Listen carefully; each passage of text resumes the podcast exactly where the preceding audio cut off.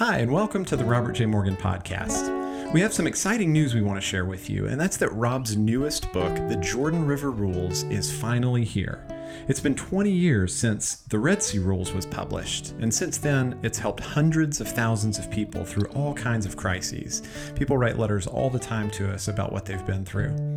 Now, he's written this book, The Jordan River Rules, to talk about how the swollen waters of the Jordan River were held back. This time, not to help the Israelites escape the enemy, but to open the path to the promised land, a path to victory. So maybe in your life you're shifting gears. Maybe you're accelerating or slowing down. You wonder what's next? Our lives tend to move forward in different stages, so maybe you're figuring out post pandemic life. Or perhaps you've just graduated, or had a baby, or a change in career, or even you've lost a loved one. The message of the Jordan River Rules is that everything in your life so far has been God's preparation for stronger days ahead. Now it's time to move onward toward all the promises He has in store for you. You can search on Amazon for the Jordan River Rules to find the book and its accompanying study guide, which is meant for individual or group study. Or you can visit robertjmorgan.com. Use the code JRRPodcast to save 10% off the book, the study guide, or the online study videos.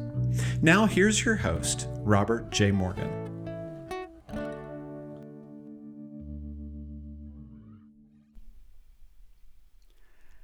And hello, everybody. Good morning, good afternoon, good evening, wherever you are.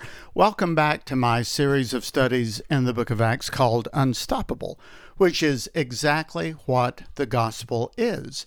The Bible says in the book of Acts that if this work is from the Lord, it cannot be stopped.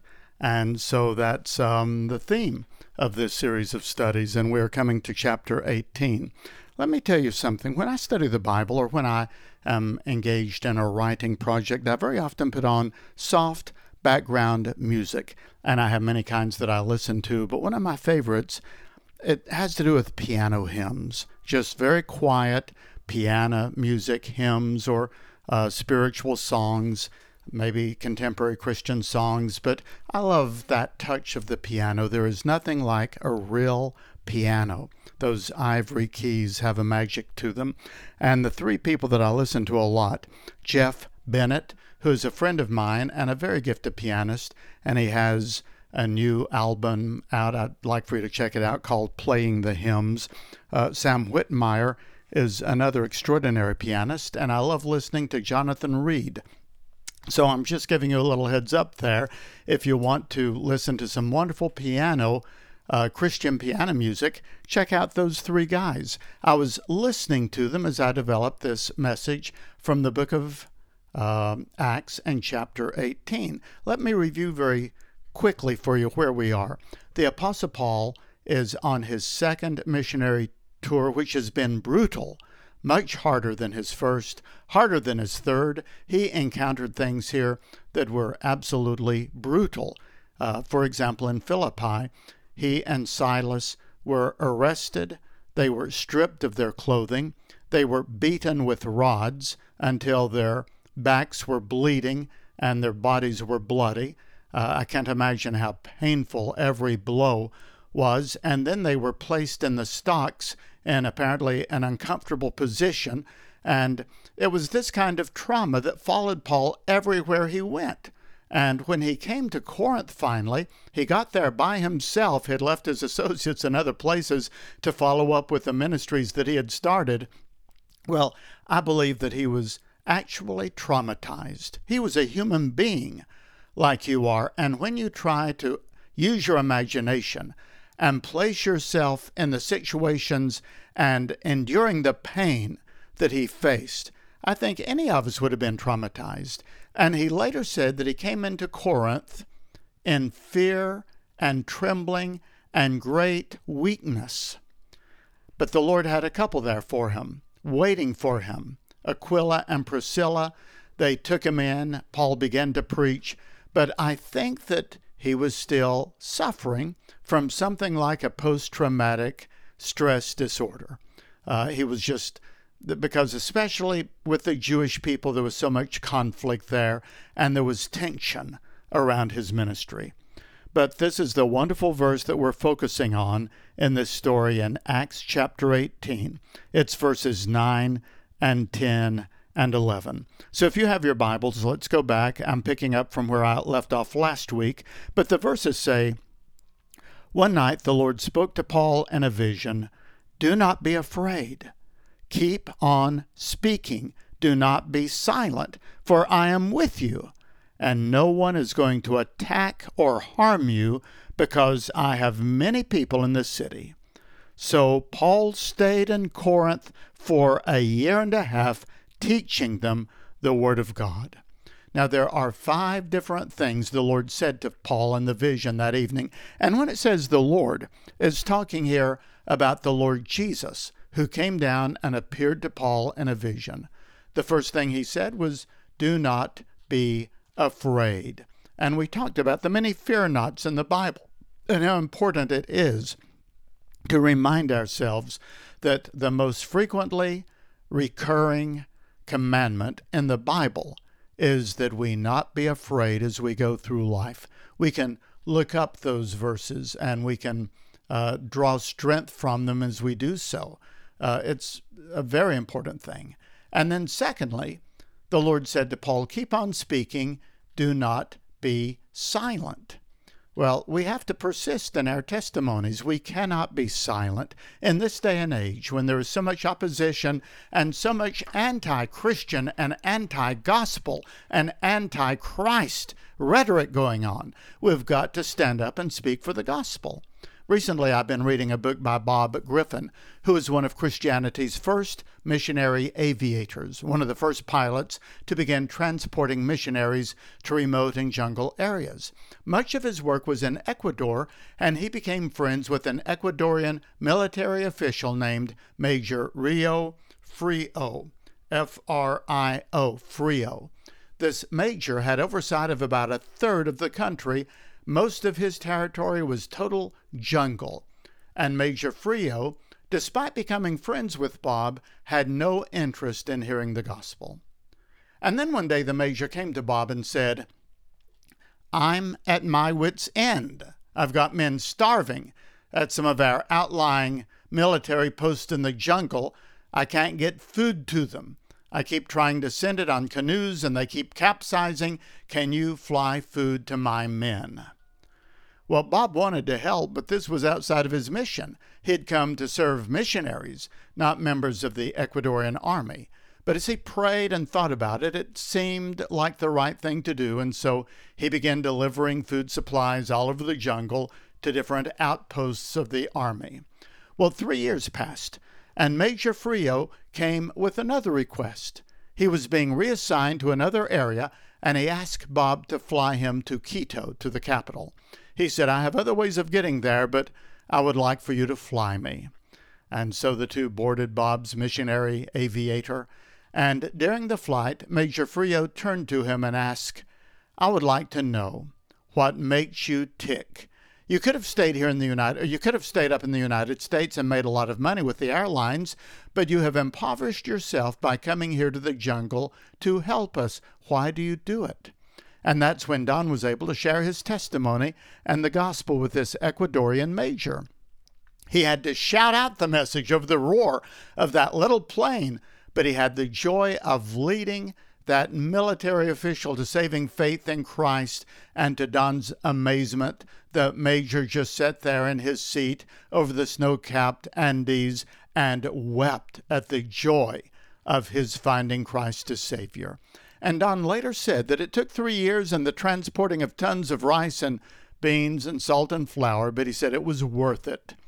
Well, the Bible tells us always to be ready to give an answer to those who ask us for a reason for the hope that's within us. Someone should ask us sooner or later, What makes you tick?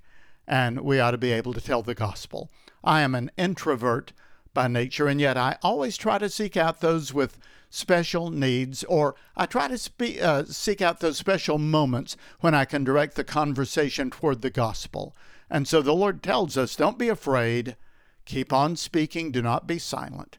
And thirdly, the Lord said, I am with you. That's again in Acts chapter 18 and verse 9 and 10. I am with you, it says. And you'll notice in the Bible that the phrase, do not be afraid, and the phrase, I am with you, are very frequently coupled together. The two things go together. For example, Isaiah 41, verse 10 says, Do not fear, for I am with you. Do not be dismayed, for I am your God.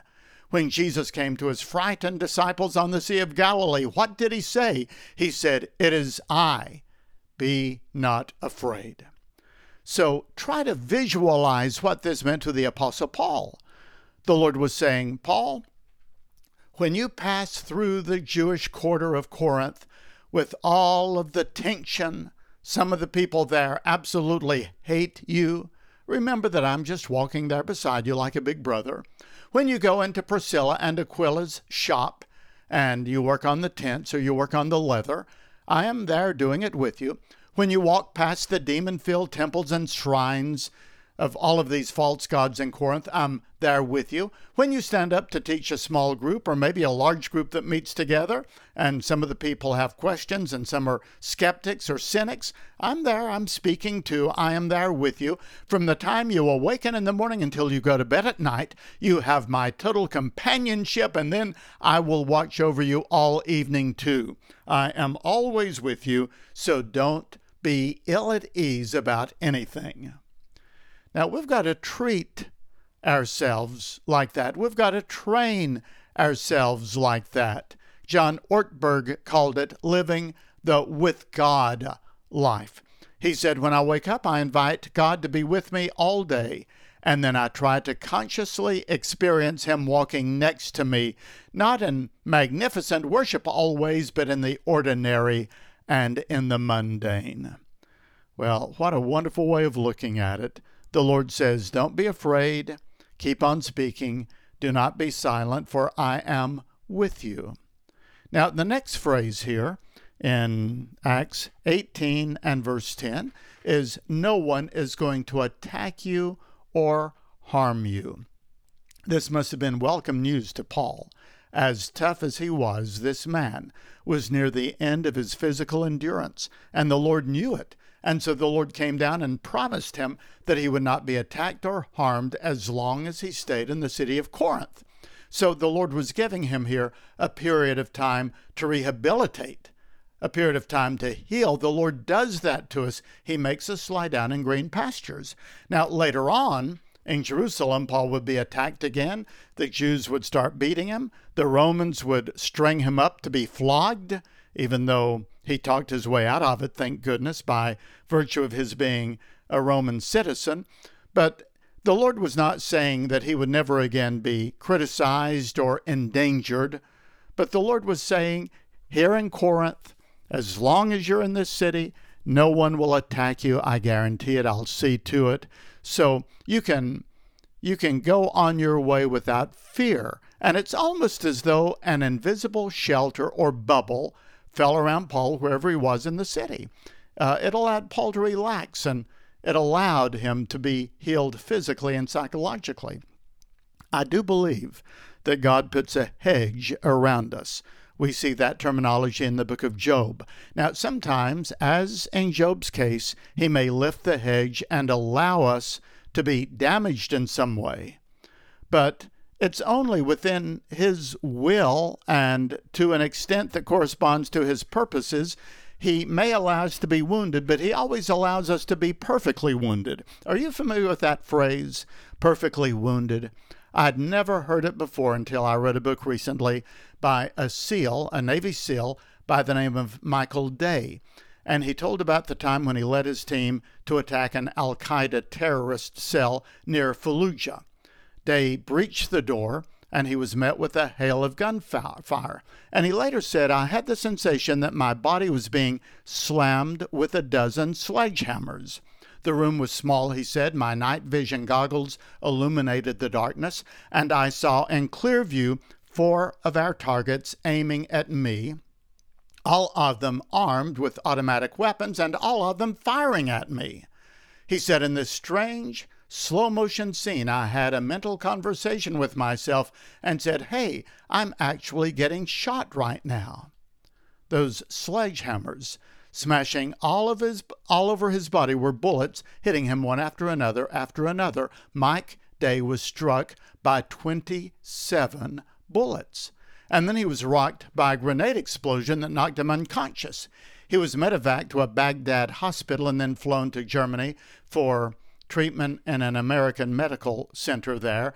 And the medical team in Germany described him as perfectly wounded. This is the first time that I've ever heard that phrase. What they meant was that despite all of his wounds, no bullet, no piece of shrapnel had severed a major artery or struck a vital organ, he would heal.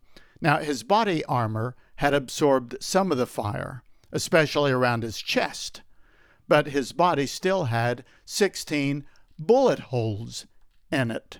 But, you know, he got healing, he got better, he recovered. Today, well, he continued on to equip and train uh, Special Forces operators, and today he's an advocate for wounded veterans and a motivational speaker, and he does an awfully lot, but he was perfectly wounded. So, what I am suggesting is that our enthroned Savior has recruited us to serve as His soldiers in these last days. We are to clad ourselves in His armor, the armor of the believer, and we are bolstered by His overcoming power, and our victory is secured. And if we are wounded, as sometimes we are in life, somehow by His providence and by His grace, we are perfectly wounded he will perfectly heal us and restore us because the Bible says, by His stripes we are healed. And so our Lord protects us. He puts a globe of grace around us. We have His hedge of protection. And if we are wounded, we are perfectly wounded. And the one who protects us also repairs us. He will heal you. He will rehabilitate you. He will rejuvenate you. He will restore you. He will revive you. He will give you some time, as it were, in Corinth when he says, No one will attack you or hurt you in this city. You just keep on going. The Bible says, though outwardly we are wasting away, yet inwardly we are being renewed day by day. Now, there is something very interesting here that I want to say parenthetically. If you look down at verse 12, it says that Paul was legally attacked, or in terms of accusations, he was attacked once, one remaining time while he was in Corinth. It says in verse 12, while Gallio was the governor or the proconsul of Achaia, that is southern Greece, the Jews of Corinth made a united attack on Paul and they brought him to a place of judgment. Now, I'm mentioning this partly to show you that God kept his promise, but also partly to bring up this man, Gallio. He is a very important historical figure in the book of Acts because he is mentioned here in the Bible, but we know a great deal about him from outside sources. He is a known figure in the history of the Roman Empire. Emperor Claudius appointed Gallio as the governor of Achaia to serve there between the dates of AD 51 and 52. So, this is a key dating point. We know that Paul's ministry in Corinth took place about 1851 and 52. That helps us establish a chronology for the other portions of the book of Acts and indeed for the life of Paul, too. This is actually the best and most accurately known date in the life of Paul. This man was called Lucius Junius Gallio, and he would have been about 55 or 56 at this time because he was born in 5 BC in Cordova, Spain. He was the brother of the famous Roman writer Seneca. He became a gifted leader, and it was Claudius that appointed him to this governorship. Gal- uh, Gallio apparently left Corinth uh, in AD 56 due to ill health, and like so many others, he later ran afoul of the new, young, insane Emperor Nero, and he was forced to commit suicide in AD 65. But on this occasion, in Acts 18, Governor Gallio took his place at the judgment seat. It says here, he took his place at the judgment seat. You can see that in verse 12. While Gallio was proconsul of Achaia, the Jews of Corinth made a united attack on Paul and brought him to the place of judgment, or the judgment seat. In the Greek, it is the word bema. and this would have been an outdoor setting. We know exactly where this was. This very spot has been discovered in the ruins of Corinth. I have been there. If I could take you there right now, we could stand on the very spot of ground where Gallio stood, where Paul stood, where this tribunal was held in the open air. And later, Paul would remind the Corinthian Christians that one day we will all stand before the Bema, or the judgment seat of Christ. So here they brought Paul, and they accused him of uh, teaching things contrary to Judaism. But look at verse 14. Just as Paul was about to speak, Gallio said to them, If you Jews were making a complaint about some misdemeanor or serious crime, it would be reasonable for me to listen to you. But since it involves questions about words and names in your own law, settle this matter among yourselves. I will not be a judge to them. And so he dismissed the case as Paul didn't really even have a chance to speak. So it really came true here that no one in this city, not even those Jews hostile to him, so angry they wanted to bring him before the governor, not, not even on this occasion was he attacked. And in fact, their attempt to attack him provided us with a historical detail in the book of Acts that allows us to specifically date when this occurrence took place. So, a very interesting little side note here. But going back to verses 9 and 10, one day the Lord spoke to, or one night, the Lord spoke to Paul in a vision do not be afraid. Number two, keep on speaking, do not be silent. Number three, I am with you. Number four, no one is going to attack you or harm you. And number five, I have many people in this city. Now, what did the Lord mean when he said he had many people in the city. Did he mean that many people had already been converted, that there were already hundreds or thousands of Christians walking around the streets of Corinth? Well, that does not seem to be the case. It appears the Lord here was speaking with divine foreknowledge. He meant at this very moment the Holy Spirit is at work in many hearts, and many people will be saved during and after your ministry here. Many people are going to come to Christ. I have many people who are going to make up my church who are right now in the city. I think we could translate the sense of this verse by saying, There are many people in this city who are going to come to me for salvation. And I hope you find this encouraging. It can be a very personal thing to you and me to know that the Lord is working in many lives around us in our towns, in our schools, in our places of work, in our families. He has many people who are going to come to Him in our various spheres of service. We may not see most of them, but God is working in more lives than we realize, and directly or indirectly will have an effect on it. Just think about it like this Imagine the Apostle Paul climbing up a nearby hill, looking down on that sprawling new city of evil, that city of 700,000 people, and knowing that God was working actively by the Holy Spirit among the people of that city unknown and unseen by Paul somewhere. There was a dad who would come under the conviction of the Holy Spirit. There was a mother who would hear the gospel in the marketplace. There was a child who would hear the gospel somehow in school. There was a temple prostitute who was going to be served. There was a family here, a single there, a couple there, a Jew here, a Gentile there. And the Holy Spirit was working. And through him and through the people that would be touched by him, many people would be saved during Paul's ministry there and in the years to come. We never know when our simple witness will bear fruit in someone in whose life God is working. Once, a number of years ago, when I was in the city of San Diego, I went hiking with a friend of mine named Jake.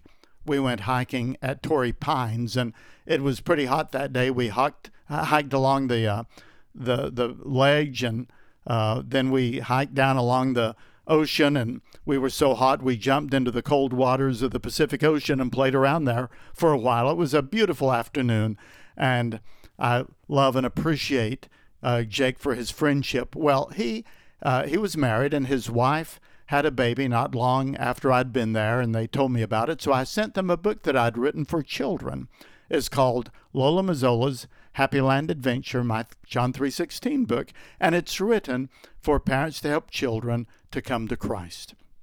Well, about six years passed, and I forgot all about it. And one day, Jake sent me an email, and he said, My son, my six year old, and I were reading the book you sent. And I want you to know he started asking questions about Jesus, and I was able to lead him in childlike uh, simplicity to faith in Jesus Christ. And you, you have no idea how thrilled I was. I could not have imagined when Jake and I were hiking at Torrey Pines that I would have a little part to play in his son's salvation six years later. But God was working in that little child in the womb and in that little boy who is growing up. The Lord has people in your life, in your school, in your on your sports team, uh, in your place of employment. The Lord has people in your family. He is working there. He has people in this city, and the Bible promises that our labor in the Lord is not in vain. So, this is the reassurance that the Apostle Paul received from Jesus Christ one night Paul, traumatized, troubled, tense, still hurting.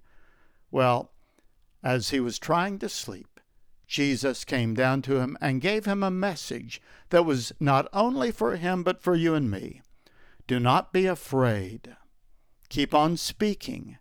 Do not be silent, for I am with you, and no one is going to attack you or hurt you, because I have many people in this city. Now, I call that reassurance. Do you know what assurance is reassurance? Reassurance is assurance times two. It is reassurance. It is reassurance tripled and quadrupled. It is when we have assurance after assurance after assurance from the Lord during the difficult times of life that help us to go forward. The Lord reassures us through His Word. He uses others to reassure us.